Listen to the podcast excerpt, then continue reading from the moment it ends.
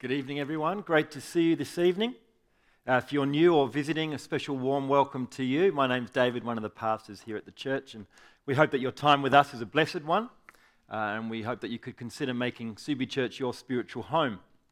Last week, I told a, a brief story about the time when I drove into a public car park and hit the car next to me. I got out, I assessed it, and I, I, I thought it might cost me about one thousand dollars to fix this car that I'd hit. Broken panel, broken tail light. I knew the deal. I did not want to fork out. Uh, and so I had this dilemma, this conflict going on inside of me. Do I leave a note or do I just leave? During the week, I came across a couple of notes online that people had posted of times where they had found a note under their car uh, wipers that someone had left after their car had been hit. I wanted to share it with you. I hit a little scrape, the back of your car, because it was so badly parked. I'm only leaving this note because people are watching and they think I'm leaving my name and address.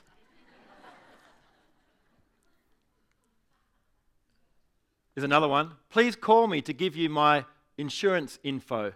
It was hard to see in the rain. I'm sorry. Please call me, but I'm not going to leave my number, right?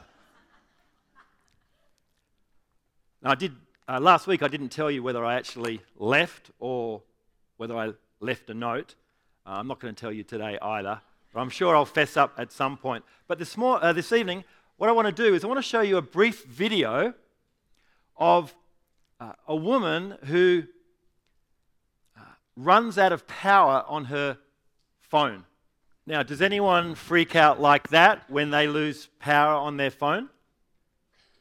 This is a safe space. You can you can you can confess it. Does anyone freak out like that? Some of you. My daughter's friend, she has to be on one hundred percent power all the time on her phone, or she freaks out. She said to me, she said, I can't run out of power. If I run out of, if I, if my phone is dead, it's like I'm dead, cut off. Right?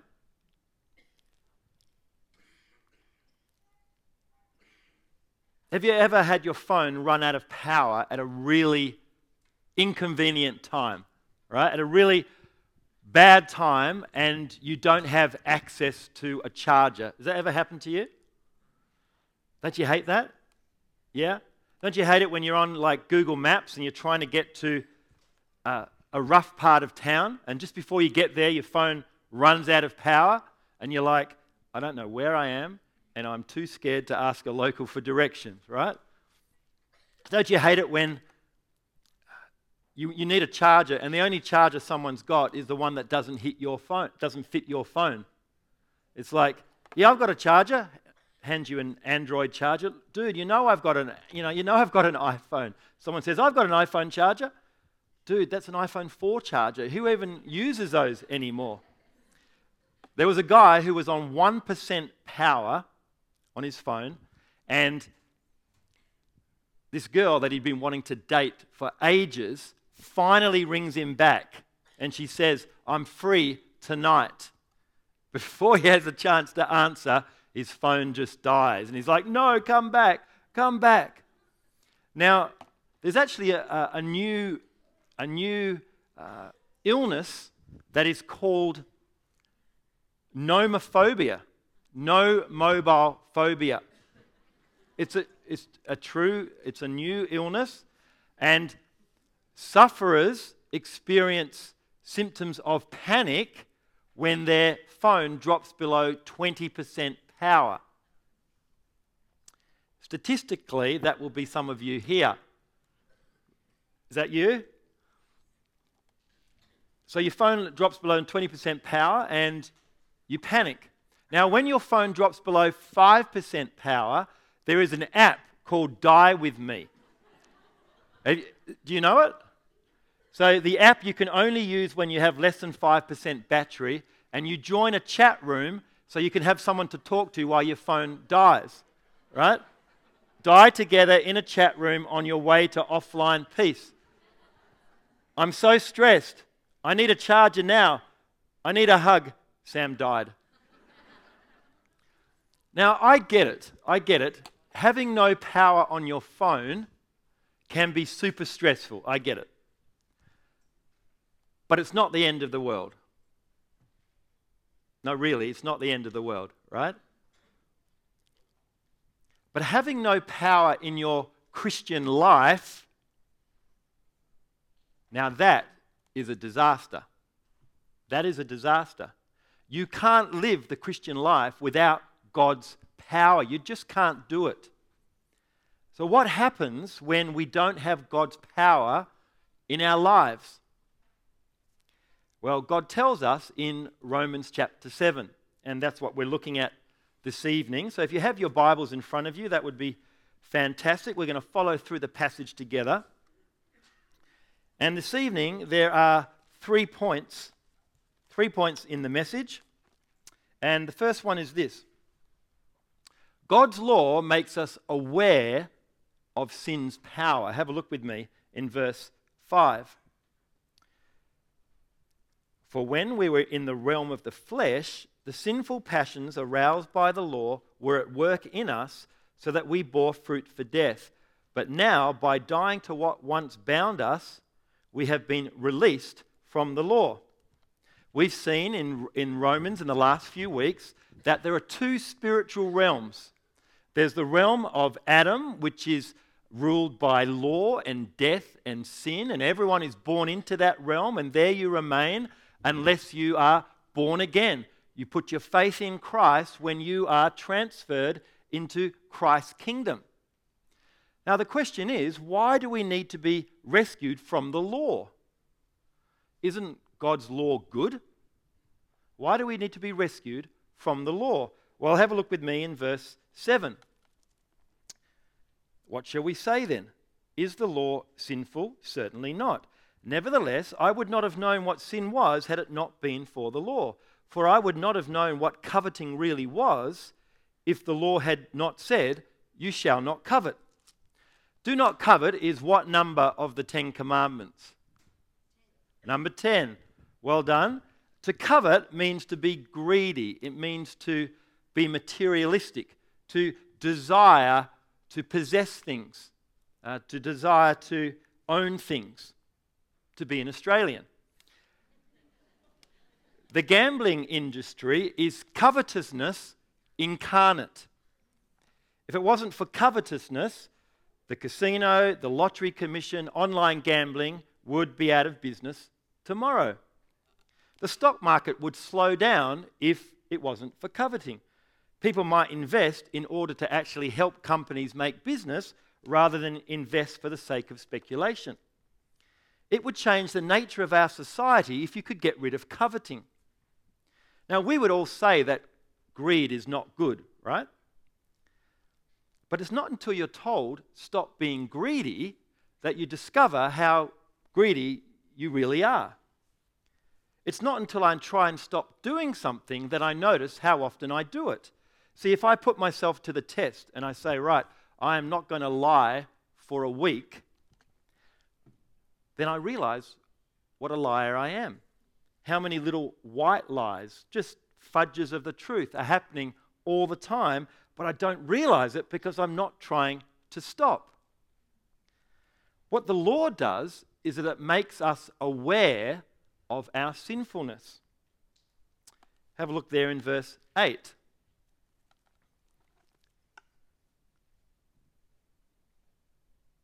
But sin, seizing the opportunity afforded by the commandment, produced in me every kind of coveting. For apart from the law, sin was dead. See, God gave us the law so we would know how to obey him, but paradoxically, the law provokes us to disobey him.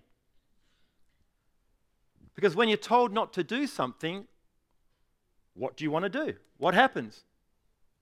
You want to do it. Why? It's not because there's anything wrong with the law. It's because the law is hijacked by sin, that power within us that wants to rebel against God. God's commands are like a line that you're told not to cross, and the sin in you springs to life, and you just want to cross that line. You've experienced that? Have you ever done something just because you were told not to? Uh, it's the forbidden fruit syndrome. Uh, when I was growing up, my parents were incredibly strict with uh, what my brother and sister and I watched on T V. Uh, to give you an idea, we weren't even allowed to watch Neighbours because they said it was too crude. This came back to bite them because my sister actually became an actress on Neighbours later in life. But instead of buying a T V, my dad just rented one from the shop. And whenever we, he thought we were watching too much or we were watching inappropriate stuff, he would send the T V back to the shop for months or until he missed the sport too much and we got it back. Mum and Dad said M-rated movies are off limits and don't even go near an R-rated movie. I remember being the only guy in my in my group that wasn't allowed to watch Terminator with Arnie Schwarzenegger because it was rated M. I mean, how do you learn important life stuff without Arnie movies, you know? So I'm thirteen, I'm over at my friend's house, and he says, do you want to watch a movie? And I said, yeah, I'd love to watch a movie. And so I looked through his collection. We actually had physical collections back then, right? V H S, tapes. Uh, and where do I look first? The R-rated horror movies. I think it must be fun to watch an R-rated horror movie because Mum and Dad said, don't do it. I see a movie called A Nightmare on Elm Street. You've seen it, right? Now, I'm not a big horror movie fan, still to this day. But it was rated R, I wasn't allowed to watch it, and so I wanted to watch it. That movie was one of the worst ninety minutes of my life. I saw more grisly murders in ninety minutes than a homicide detective sees in a whole lifetime. I'm shaking, I've got my hands in front of my face, I'm closing my eyes, I look over at my mate, he's just like... It's like a Disney movie for him. I had na- nightmares for months. Every time I went to the bathroom, I had to look behind the door to look for Freddy Krueger. There's a reason that it's rated eighteen, uh, rated eighteen plus, but I watched it because I was told not to. So when you're told not to do something, we are provoked to do it, but the villain is not the law. The villain is sin, which hijacks the law. Have a look with me at our second point. The law is powerless to deal with sin's power. Have a look with me in verse twelve. So then, the law is holy, and the commandment is holy, righteous, and good. The law is holy, but it can't make anyone holy. The law is good, but it can't make anyone good. The law tells us what the right thing to do is, but it can't actually help us do the right thing. Uh, the law is like a dentist's mirror. Sorry. The law is like a dentist's mirror. It can tell you what the problem is, but it can't actually fix the problem. So the mirror says, oh, there's a cavity there, but the mirror can't actually do anything. It needs help from something else. See, God gave the law to us like a, uh, as a guide, like, like a train track to follow. But what Israel did is it was it turned the train track into a ladder, and it tried to climb the law to get into heaven. See, Israel thought they could obey the law perfectly and get into heaven by their own merit. However, what they weren't counting on was the power of sin. Because of sin, no one can climb to the top of the ladder. No one can obey God perfectly. Have a look with me in verse thirteen. Did that which is good then become death to me? By no means. twenty-first century translation, shut up, right? No way. It was sin that brought death to us, but the law was powerless to stop it. Have a look with me in verse fourteen. For we know that the law is spiritual, but I am fleshly, sold under sin. I do not understand what I do. For what I want to do, I do not do, but what I hate, I do. And if I do what I do not want to do, I agree that the law is good. As it is, it is no longer I myself who do it, but it is sin living in me. For I know that good itself does not dwell in me, that is, in my sinful nature. For I have the desire to do what is good, but I cannot carry it out. For I do not the, not the good I want to do, but the evil I do not want to do. This I keep on doing. Can you feel Paul's struggle? It's palpable, isn't it? Paul is not in complete control of himself, and it is exasperating for him. Now, some, uh, now, is this normal Christian experience? Is that what he's describing? Some say that Paul is looking back at his pre-Christian life when he was a devout Pharisee, struggling with the law. Others say that he is describing here what an immature Christian experiences. Romans six and seven kind of follow the life path of someone who is not a Christian and then becomes a baby Christian, which is what they're, he's ex- describing here. But then get to chapter eight, he has the Spirit, and then he's a strong Christian. Others say, and this is this is my view, that Paul is describing here the normal Christian experience. See, we are no longer slaves to sin. We saw that last week very clearly. We have been rescued out of the realm of sin. But we've just read, we are still sold under sin, which has a different meaning to slave in the original language. So it means our bodies are still cursed by the presence of sin, even though we're no longer slaves to sin. Right? So we're no longer slaves, but we're still cursed by sin. It's that overlap of the ages which we saw last week. So when you become a Christian, your body doesn't suddenly become uncorrupted. My body won't catch up with my new spiritual identity until when? Until I get to heaven. So we have new identities, but we don't yet have new intrinsic capacities. We're in the new realm. We're dead to sin, but we still have the presence of sin in us. And that's why we have this conflict. So Paul, even as a mature Christian, he is not in complete control of himself. And it exasperates him. See, if you were in control of yourself, the good that you wanted to do, you would always do. And the bad that you would never want to do, you would never do. Right? Do you believe in telling the truth? Yes. Uh, do you want to tell lies? No. Do you always tell the truth? No. So, are you in complete control of yourself? It doesn't sound like it, does it? The Christian has spiritual conflict because the Holy Spirit's work of growing us in holiness actually leads to a greater and greater awareness of our sinfulness. The more mature you become as a Christian, the more aware you are of your sinfulness, not less aware, right? As you deal with the sin in your life, you become more aware of other sins in your life. So putting to death sin doesn't decrease your sense of sin, it actually heightens your sense of sin. And that's why Paul still has this struggle as a mature Christian.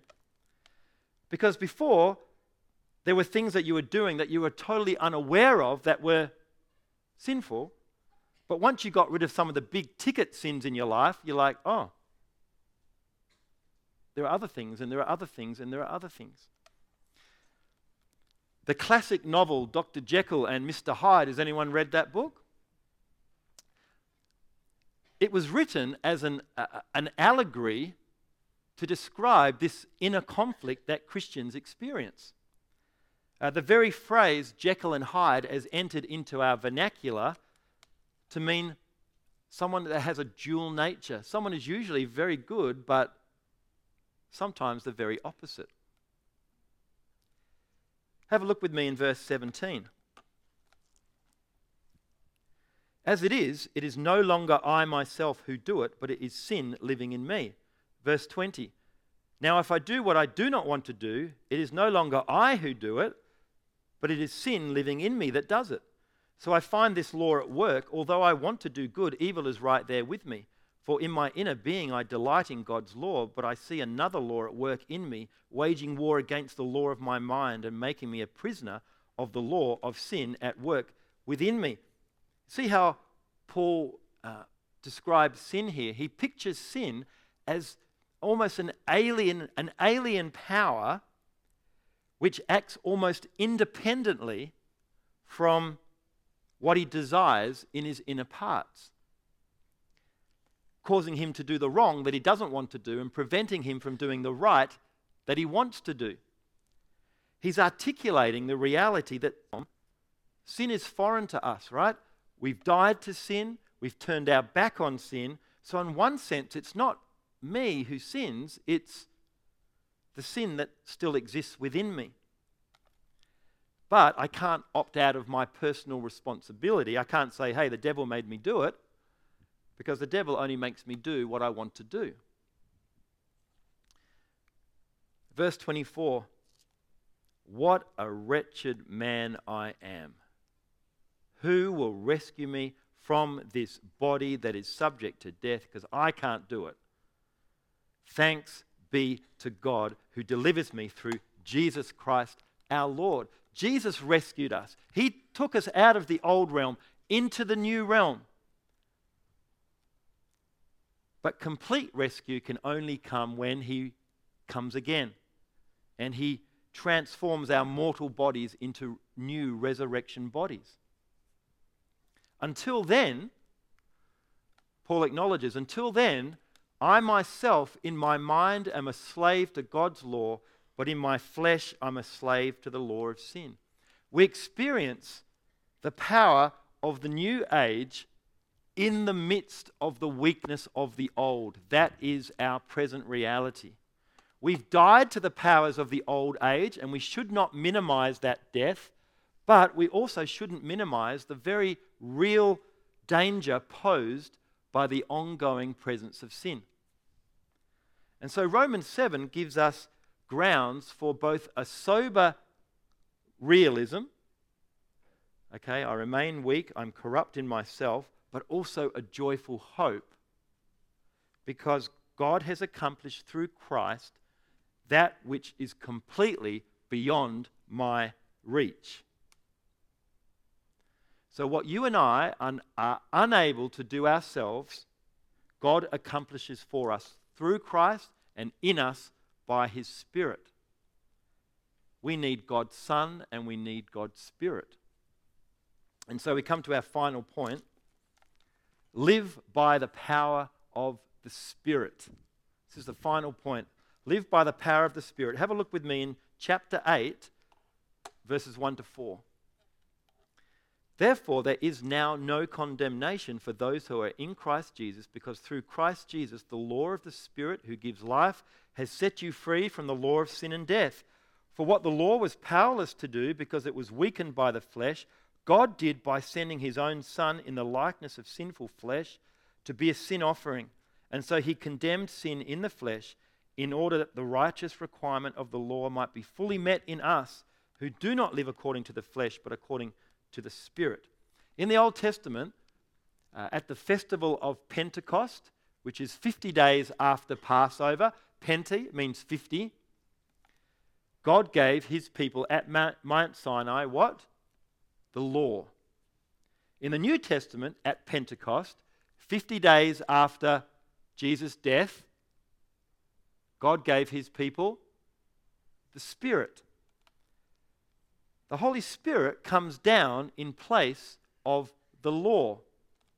It was like a business hanging a new sign, a sign out the front of their business, under new management. We're no longer under the law.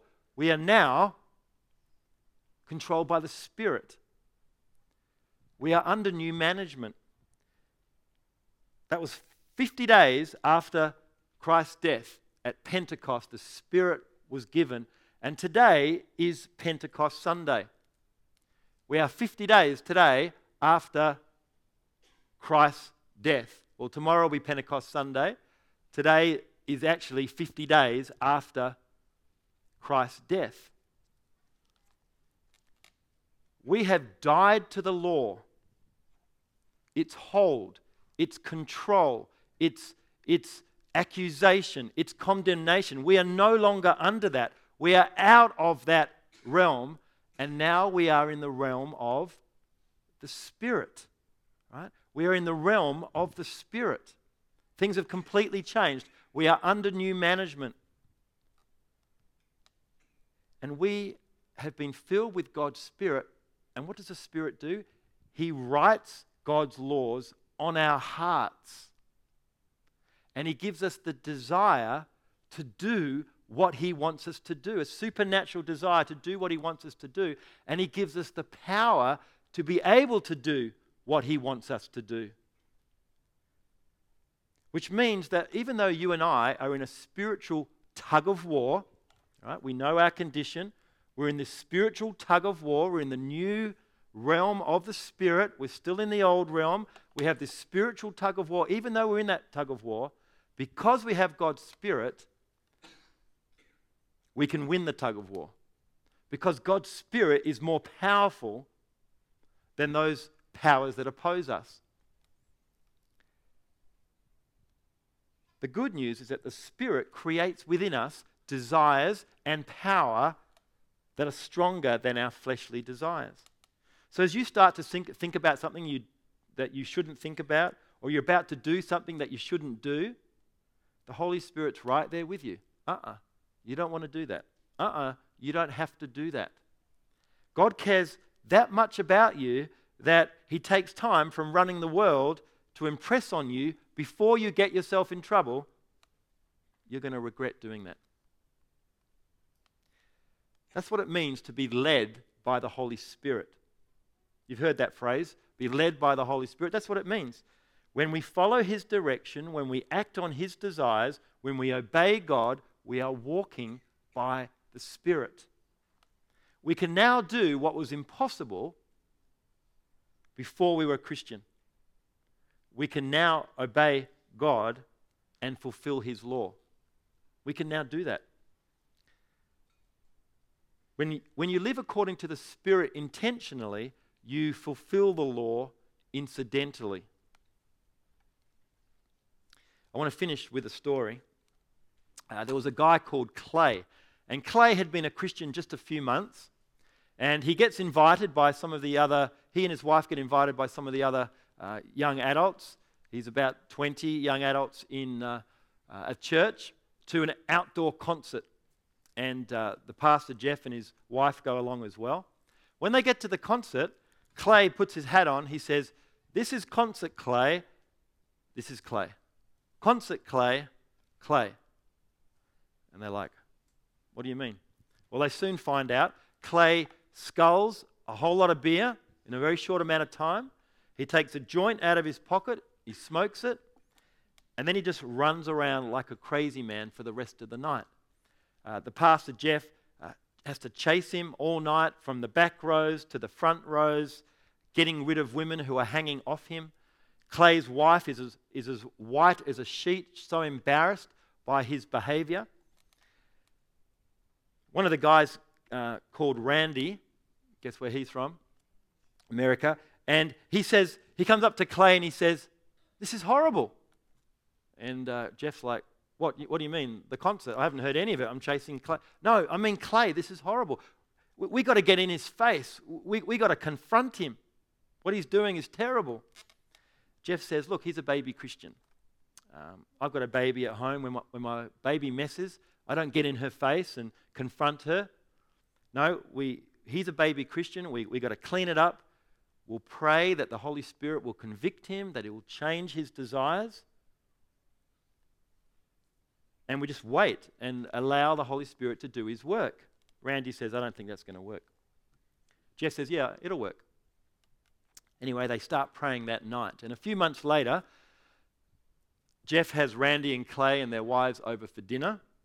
And that night, Clay declines the offer of wine. He says, "No thanks. Uh, last time I did that, I, I embarrassed my wife. I, I dishonored God. And I, I don't want to do it. Uh, anyth- I want anything to do with that anymore. Until I can drink in a way that honours God, I'm not going to touch it. Randy, a bit later on, Randy's like, no way, I, I didn't think the Holy Spirit could do that. Jeff says, that's his job description, man. Don't you think he's any good at his job? What's God trying to do in you right now? What's he trying to work on in you right now? What's he trying to change in you right now? Will you let him? Or will you resist him? Let's pray.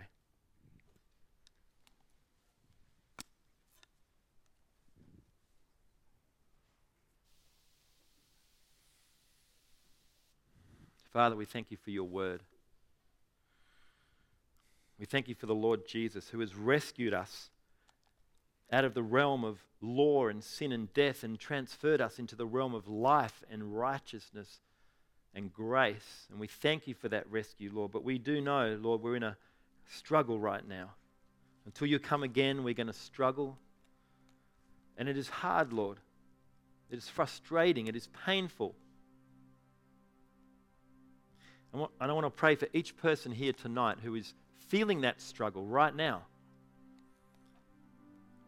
I just want to pray, Lord, that you, your Spirit would work powerfully in their lives, that you would change their desires so that they want to follow you more than anything else, that you would give them the power to be able to follow you and to obey you.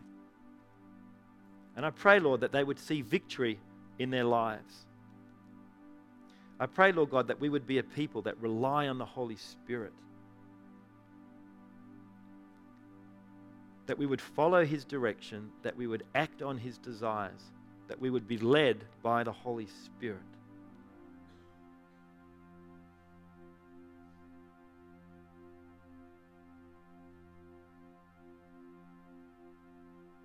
And for those who are really struggling and feel like they just cannot overcome one of those besetting sins that they might be experiencing, I just pray, Lord God, that you would give them hope, that you would fill them with your strength, and they would overcome it.